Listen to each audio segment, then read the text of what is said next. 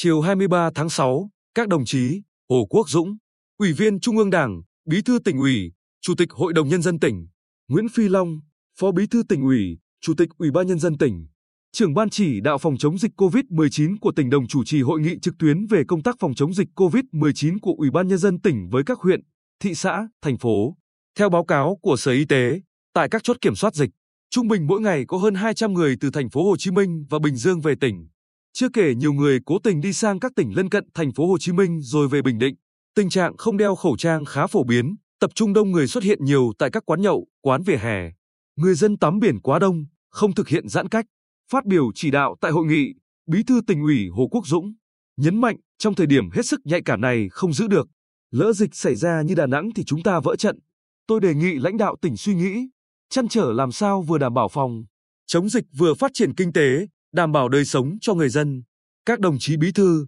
chủ tịch ủy ban nhân dân các huyện, thị xã, thành phố phải nêu cao tinh thần trách nhiệm trước Đảng, trước nhân dân trong phòng chống dịch, cả hệ thống chính trị phải vào cuộc. Kết luận tại hội nghị, Chủ tịch Ủy ban nhân dân tỉnh Nguyễn Phi Long đề nghị các sở, ngành, đoàn, thể, Ủy ban nhân dân các huyện, thị xã, thành phố nêu cao tinh thần trách nhiệm, tiếp tục quán triệt, thực hiện nghiêm các chỉ đạo về phòng chống dịch COVID-19 của các cấp, phát huy vai trò và trách nhiệm của người đứng đầu trong công tác phòng chống dịch COVID-19,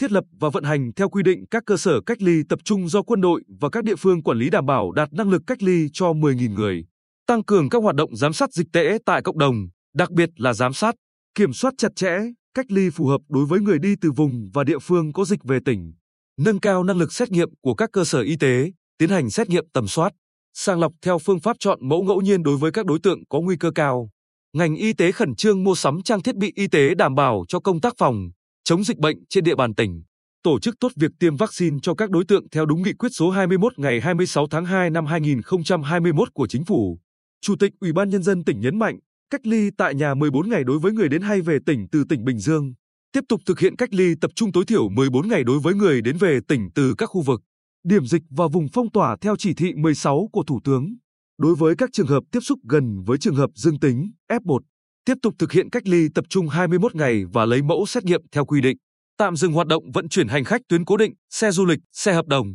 xe taxi từ Bình Định đi Bình Dương và ngược lại kể từ 0 giờ ngày 24 tháng 6 năm 2021 thiết lập lại chốt kiểm tra y tế phòng chống dịch COVID-19 tại đèo Bình Đê,